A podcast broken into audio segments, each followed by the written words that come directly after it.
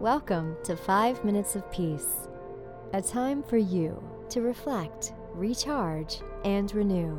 5 minutes to awaken something within yourself.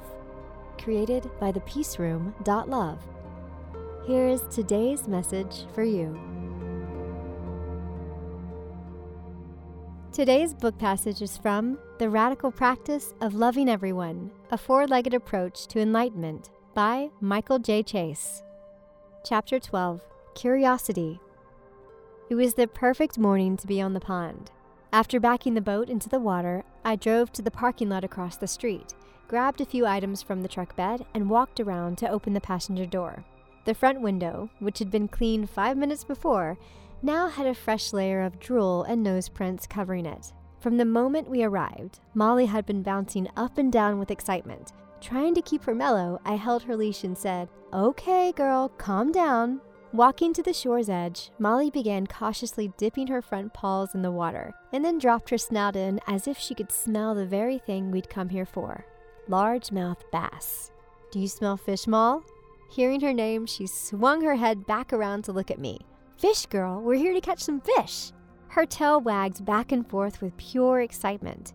In reality, though, Molly had no idea what I was talking about. It was the spring of 2005 and our very first fishing trip together. When I pushed the boat into the water, Molly acted excited, but at the same time a bit confused. Seeing the land get smaller and farther away appeared to create a moment of anxiety in her. But before long, she became fascinated with the open water. Soon she was hopping from one end of the boat to the other, completely in awe of her new surroundings.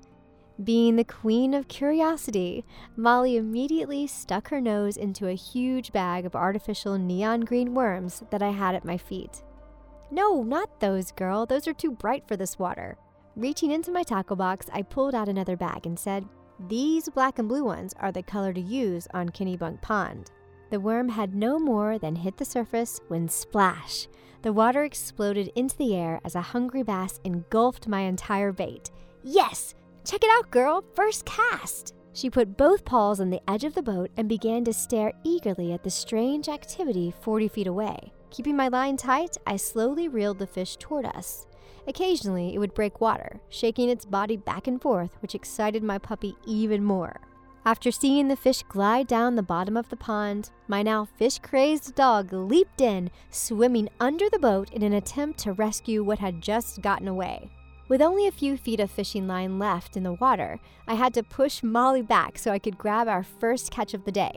Hold on, girl, you'll get to see him. You've got to move back for a second. She wouldn't budge. I tried again, but there was no way she was leaving her spot. Submerging my hand into the warm water, I slid my thumb into the two pounder's mouth, hoisting him into the boat. Check it out! This is a fish! Rushing to my feet, Molly nearly knocked me over to get a closer look at the foreign creature. Her nose went ballistic. Had I not pulled this bass away, she would have sniffed his scales off. Okay, Moll, time to let him go. We just catch fish, we don't keep them. No, this is not a fish story. When it happened, I was so shocked that I froze. I didn't know if I should dive in after her or grab my camera. It didn't take long before Molly realized that, unlike her gilled friend, she couldn't breathe underwater. A few seconds later, her head popped up and she began a frantic doggy paddle back to me. Grabbing Molly under her belly, I lifted her waterlogged body, which nearly capsized us. It took several tries, but eventually I was able to pull her out of the pond as we both collapsed onto the boat floor.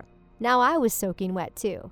I stood up to see a man on the end of his dock waving and yelling in our direction. You guys okay? Laughing, I replied, It's the first time she's ever seen a fish. She tends to get excited whenever she sees something new.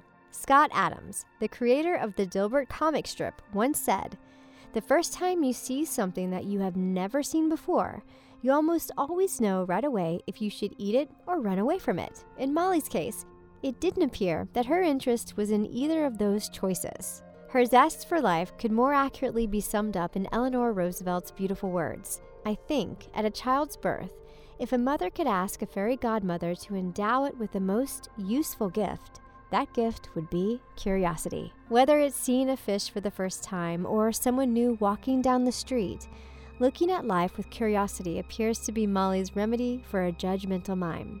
The way she views the world with wonder rather than through critical eyes is a practice that I aspire to each day. I consider it to be one of her most spiritual traits, and the biggest discovery I've made when trying to understand authentic love.